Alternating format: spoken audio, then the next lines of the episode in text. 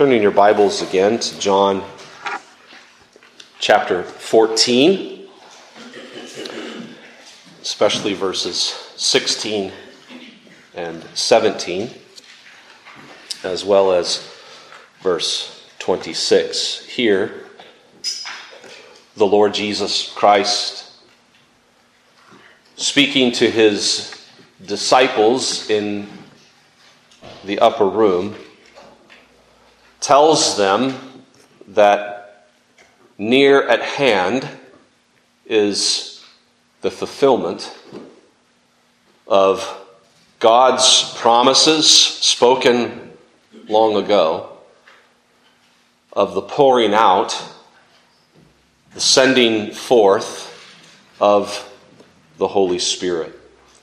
And in this word of promise, the Lord Jesus teaches us concerning the person and the work of the Holy Spirit. Gives to us a primer, if you will, a brief summary of who the Spirit is and what the Spirit would do. And this was, at least it should not have been unfamiliar to the disciples to hear of the Holy Spirit, the Spirit of truth, the Spirit of Christ. Those words of the prophet Joel in Joel chapter 2 about the day in which God would pour out his spirit upon his people perhaps came to their minds. Indeed, it should have. And it certainly did come to mind when the Spirit was poured out on the day of Pentecost, 40 days uh, or shortly after our Lord's ascension into heaven, 40 days after his resurrection. What should have also come to their minds, and should come to our minds as well, is that this Spirit is not here mentioned by Jesus for the first time, was not even mentioned by the Lord in his promises to Joel or even to the prophet Isaiah who speaks of the Spirit being poured out not only upon the Messiah, but the Spirit being poured out on the Messiah's people, so that the Word of God would dwell with them. But it's interesting to notice in the Scriptures, and this is something that perhaps should have come to the disciples' mind, it should come to our mind here today, that the very first person of the Holy Trinity mentioned in Scripture is the Holy Spirit. In the account we are given of the creation of the heavens and the earth, we're told in summary fashion that in the beginning God created the heavens and the earth, right? The one true and living God created. This is His omnipotent work. This God who precedes creation. This God who is eternal and not bound, as it were, by the limitations of the creation which He speaks into existence. This God makes all things. And the one, as it were, who moved upon the darkness and the deep in that creation, who moved upon the face of the waters, is the Spirit of God. The very first indication we have that there is a distinction of persons in the Godhead is in Genesis chapter 1 and verse 2, and the very first person of the Holy Trinity mentioned in Scripture is the Holy Spirit, the third person, who with the Father and the Son is true and living God. True, eternal God of one substance with the Father and the Spirit. And so, though a new thing, as it were, was happening when Jesus spoke to his disciples, and a new thing was to happen on the day of Pentecost, and a new thing happens when the Spirit of God is sent into the heart of a sinner, making them alive together with Christ, the Spirit Himself is not a new thing. He's no thing at all. He is true God together with the Father and the Son. And this one is sent forth by the Father and the Son in order to bring us to the Son and to the Father. This very one who made things new in the day of creation is the one who makes things new in the new creation. He is the one who makes us new creatures. And He is the one who abides with us forever so that we might abide with the Son and the Father forever. This is what Jesus teaches us here in John chapter 14. That he will, together with the Father, give us another comforter, that he may be with us forever. That this Spirit of truth, whom the fallen world is unable to receive, fallen man unable to receive, will nevertheless be known by us precisely because he abides with us.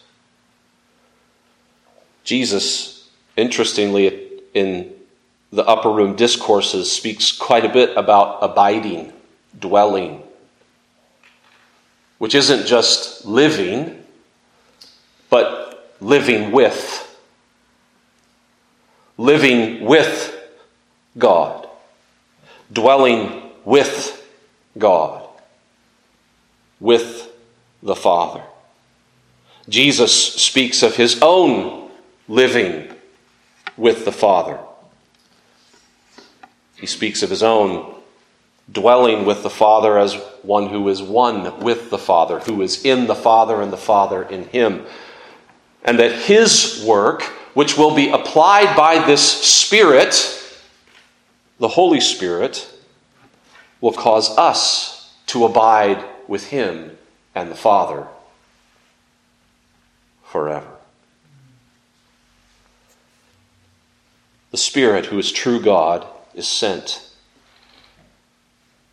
so that we might dwell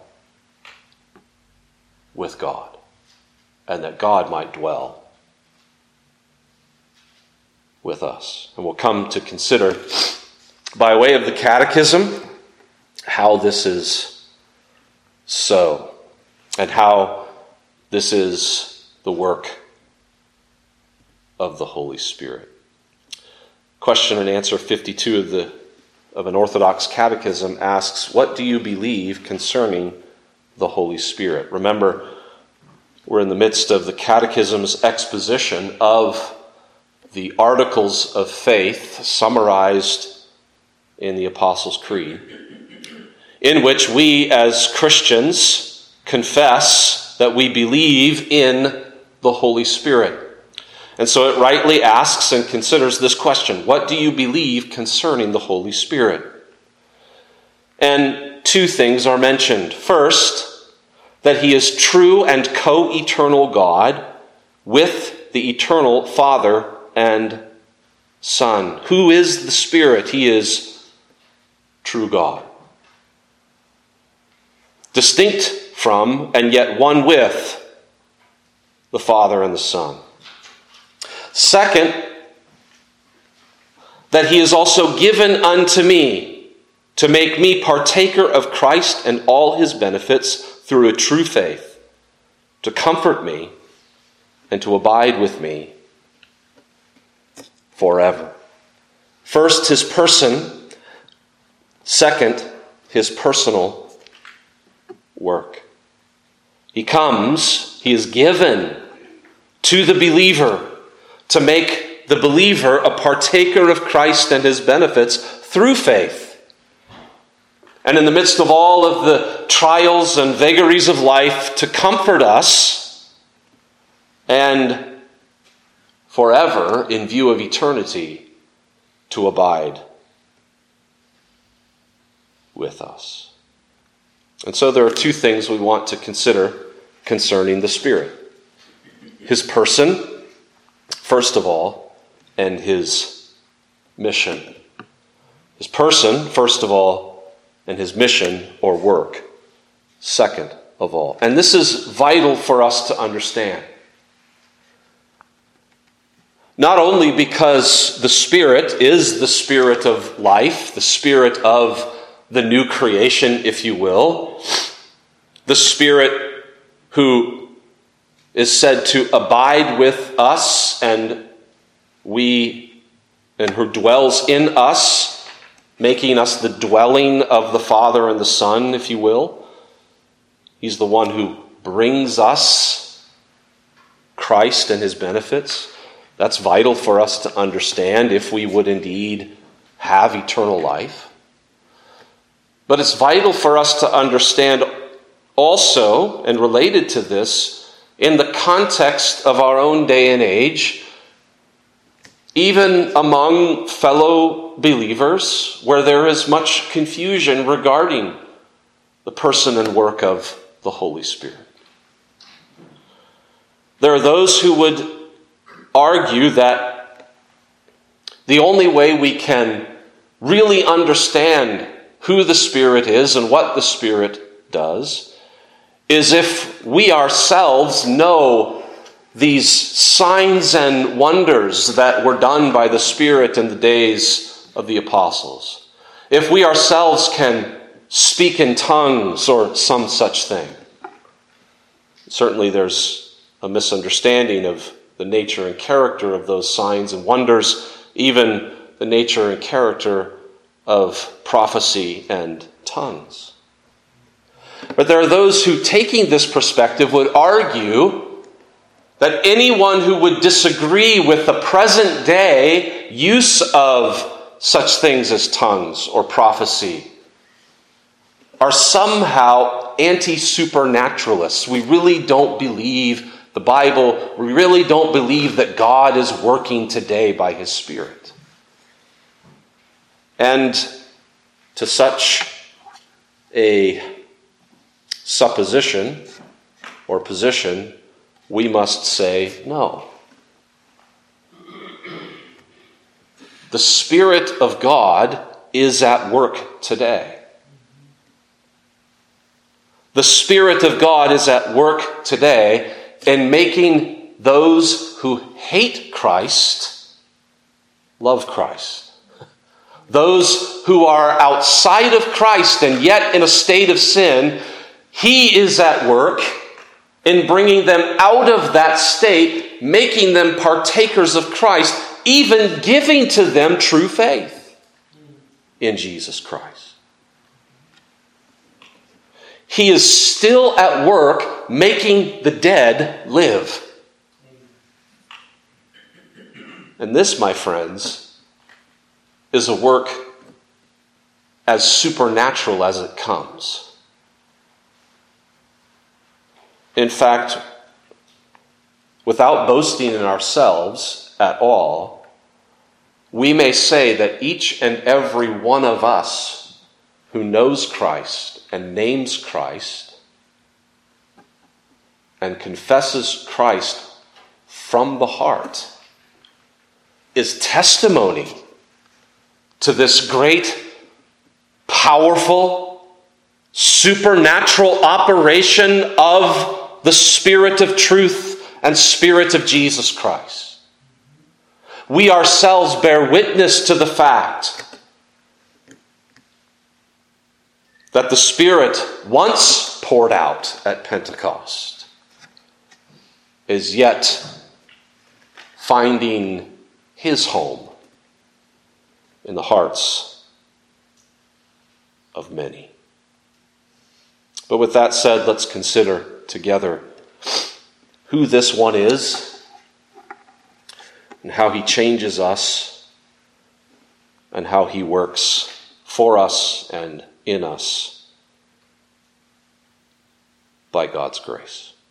First of all, then, the person of Jesus Christ, or the person of the Holy Spirit. He is true God. There are several indicators of this already in verses 16 and 17 of John chapter 14 as well as in chapter 14 and verse 26, but also elsewhere in the context of our Lord's teaching in the upper room discourses, John 15 and verse 26, to be specific. But notice at least a kind of cursory overview of these things that the deity of the Spirit, the true deity of the Spirit, is emphasized by the very names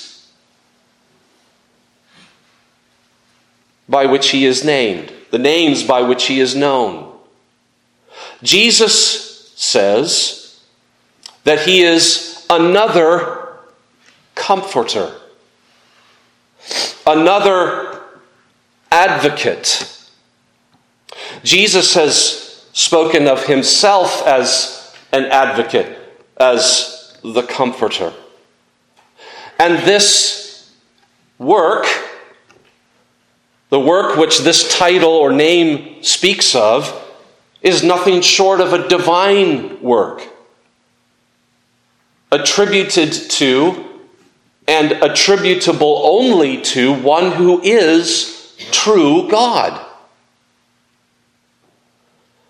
Jesus alone can be comforter, in part because he is true God, but the Spirit of truth, this other or another comforter, is likewise named as such and able to perform this work because he is God. True God. This work of advocating, comforting, is a work of, or it speaks to the fact that the one doing it is, in some measure, a redeemer. And the scriptures are clear that this work of redemption and all of the fruits brought about in that redemption are the work of the Lord alone. The prophet Isaiah repeatedly is told to tell God's people this message I, the Lord, alone am your deliverer. I, the Lord, alone am your comforter. I, the Lord, alone bring you out of your state of sin and misery and into a state of grace in which you know the blessings of this grace.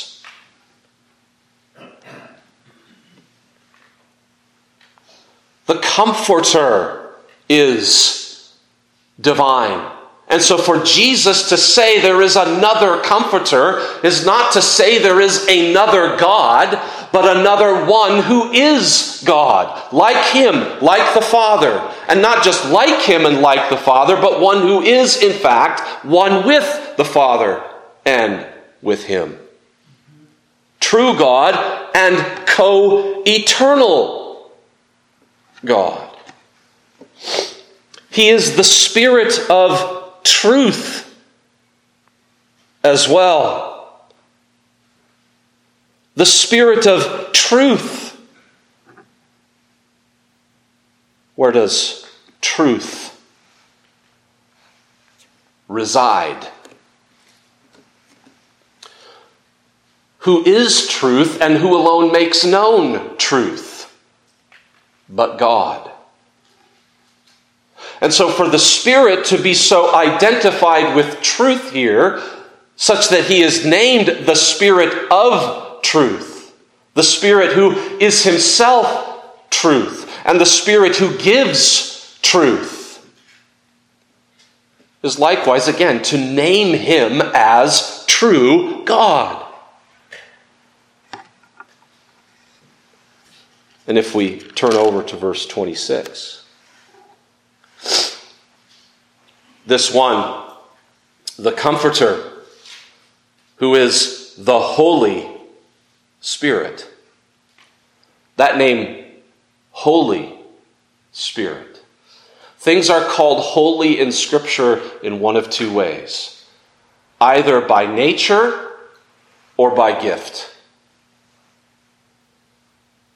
By nature, as it really is holy, and such as only God. Remember, Isaiah sees the heavenly throne and with the hosts of heaven cries out, Holy, holy, holy. There are things that are holy by nature, only God, and things that are holy by gift, by way of, we might even say, the communication of holiness from God. And so we have to ask ourselves the question is this, Holy, is this one named the Holy Spirit by nature or by gift? Well, already the names he has been given would indicate that it is by nature. And this is one who is sent in the name of the Son from the Father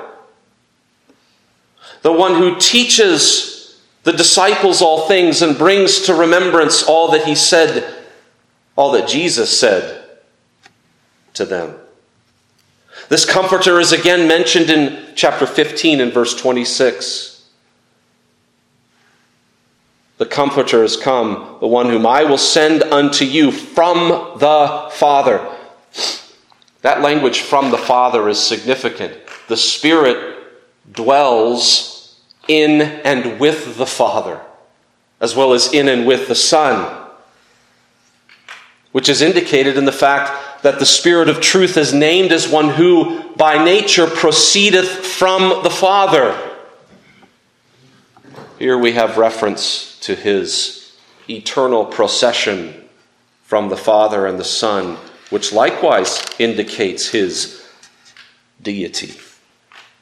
But he by nature dwells, as it were, in and with the Father. The language that Jesus uses in naming this Spirit and in naming this Spirit's operations in the economy of salvation, in God's working of redemption, indicates for us that this is one who is true God, not of like substance to the Father and the Spirit, but of the very same substance as the Father and the Son. He is one with, one in Father, Son, Father, and Son. Don't miss that point. That it's not just the language of him proceeding from the Father and the Son that indicates his deity, but the very names by which he is made known to us indicate indicate for us that the Spirit is nothing less than, nothing other than true God co eternal God.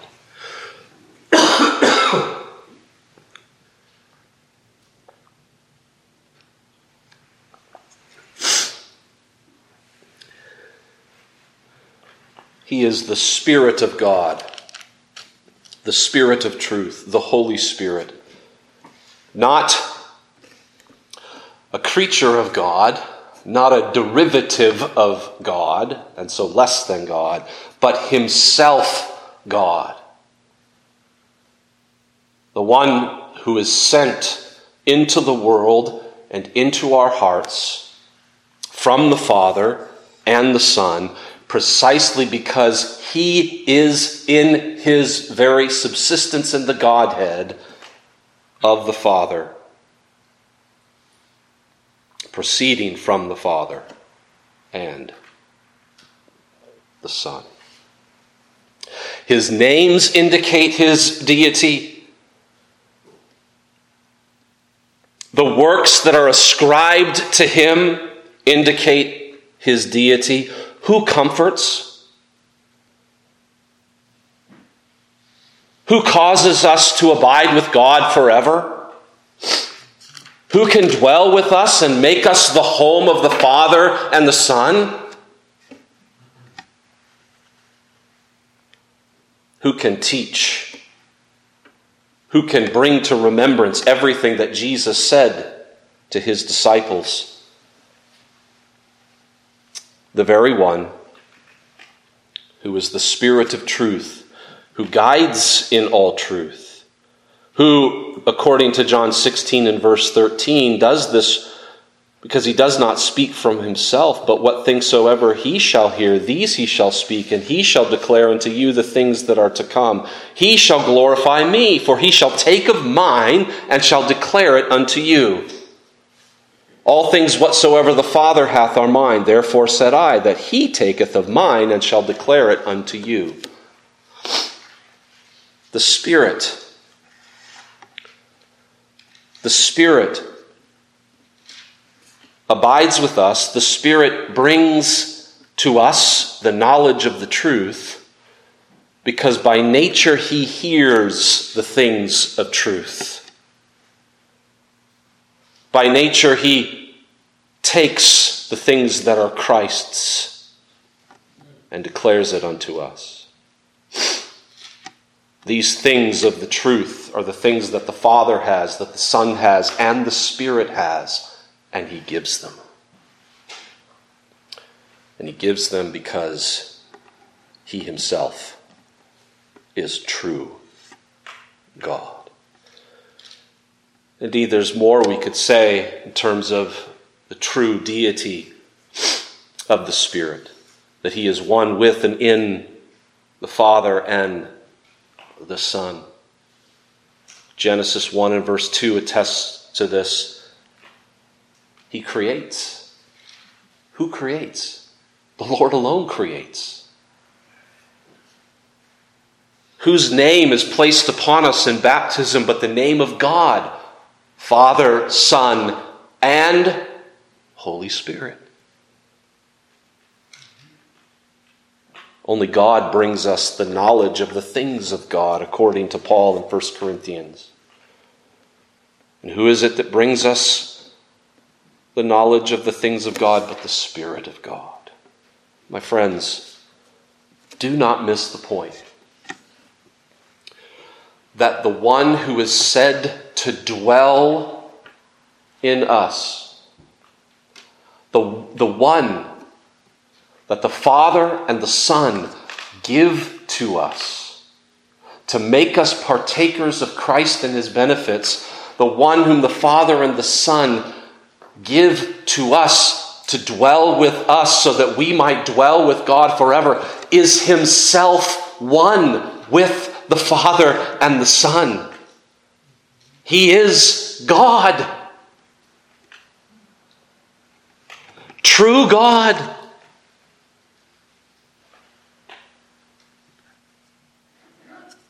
God is no miser.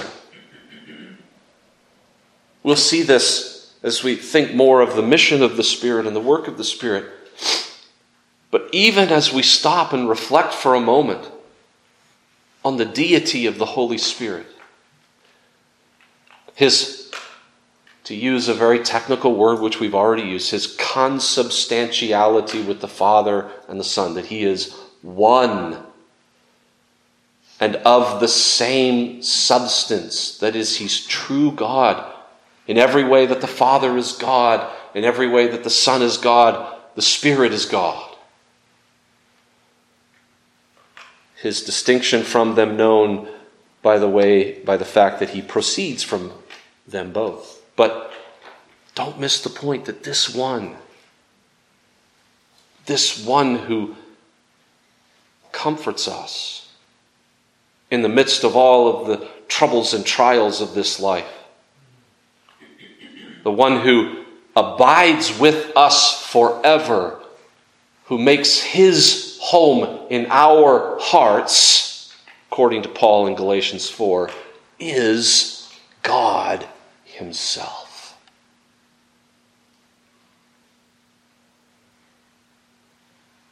God is no miser. He gives the best of gifts. He gives the Spirit, who is Himself God. And with the Spirit, we have everything. We have, in a manner of speaking, God Himself. God Himself dwells in us. There were temporary signs associated with the Spirit in the founding of the church, such as signs and wonders, tongues rightly understood, prophecy.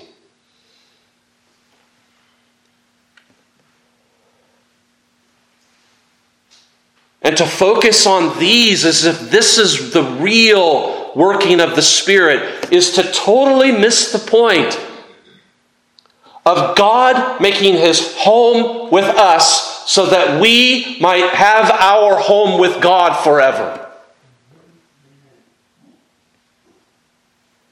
That's what matters.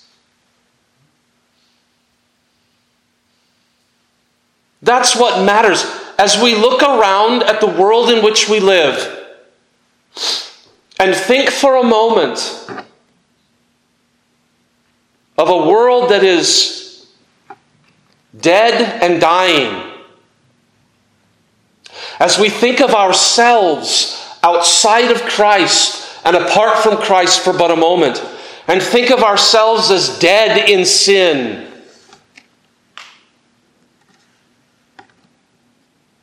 Is what the world and what a world of unbelief and unbelievers is what it needs signs and wonders?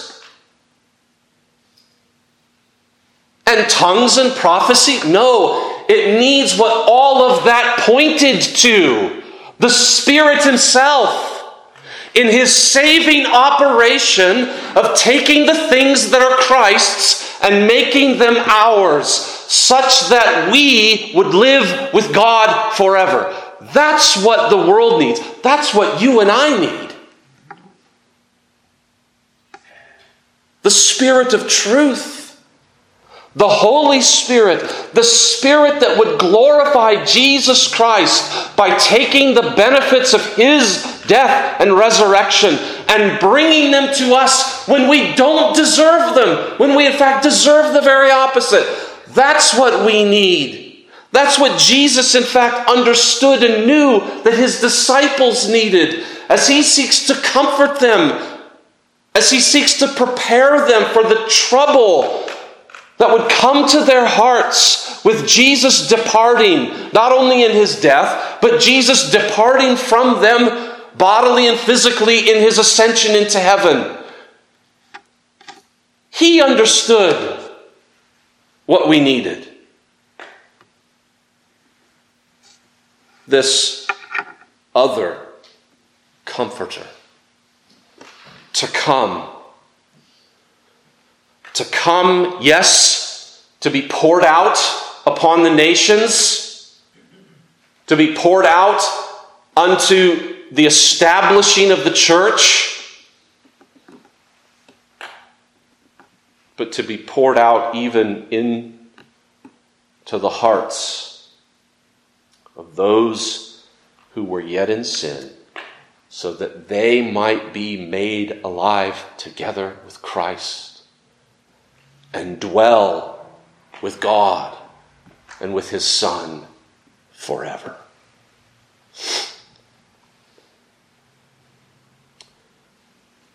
this eternal Spirit who is one with the Father and the Son. True God is sent to live with us, in us, and cause us to live with God forever. And we'll return to that next week as we think of what the scriptures teach and the catechism teach regarding the work, the mission of the Spirit. But let us let us meditate today, even, upon the great gift that Jesus Christ has given us. That Jesus Christ has prayed the Father to give us. And that the Father didn't have to be convinced to give but who freely gives. The Father and the Son together giving the Spirit of truth, who abides with us and who is in us. God gives. He gives generously, He gives graciously, He gives abundantly, He gives Himself, the Spirit but he loses nothing. He loses nothing. If I give you $50, I don't have $50 anymore. But God gives Himself to us in the Spirit and doesn't lose the Spirit. but He brings us to Himself, His rebellious creatures those who have fallen short of the glory of God. God Himself glorifies His Son by giving the Spirit to make us His people. Brethren, meditate today upon the fact that the Holy Spirit was given in the name of Christ. By the Father. So that you might know the things of the Father in the Son by the Spirit. He has given Himself we often think of this in terms of the cross. Jesus gave himself for our sins, and this is true. But the victorious, risen, and ascended Christ gives the Spirit from the Father and gives him not in measure, but in fullness. Let's pray.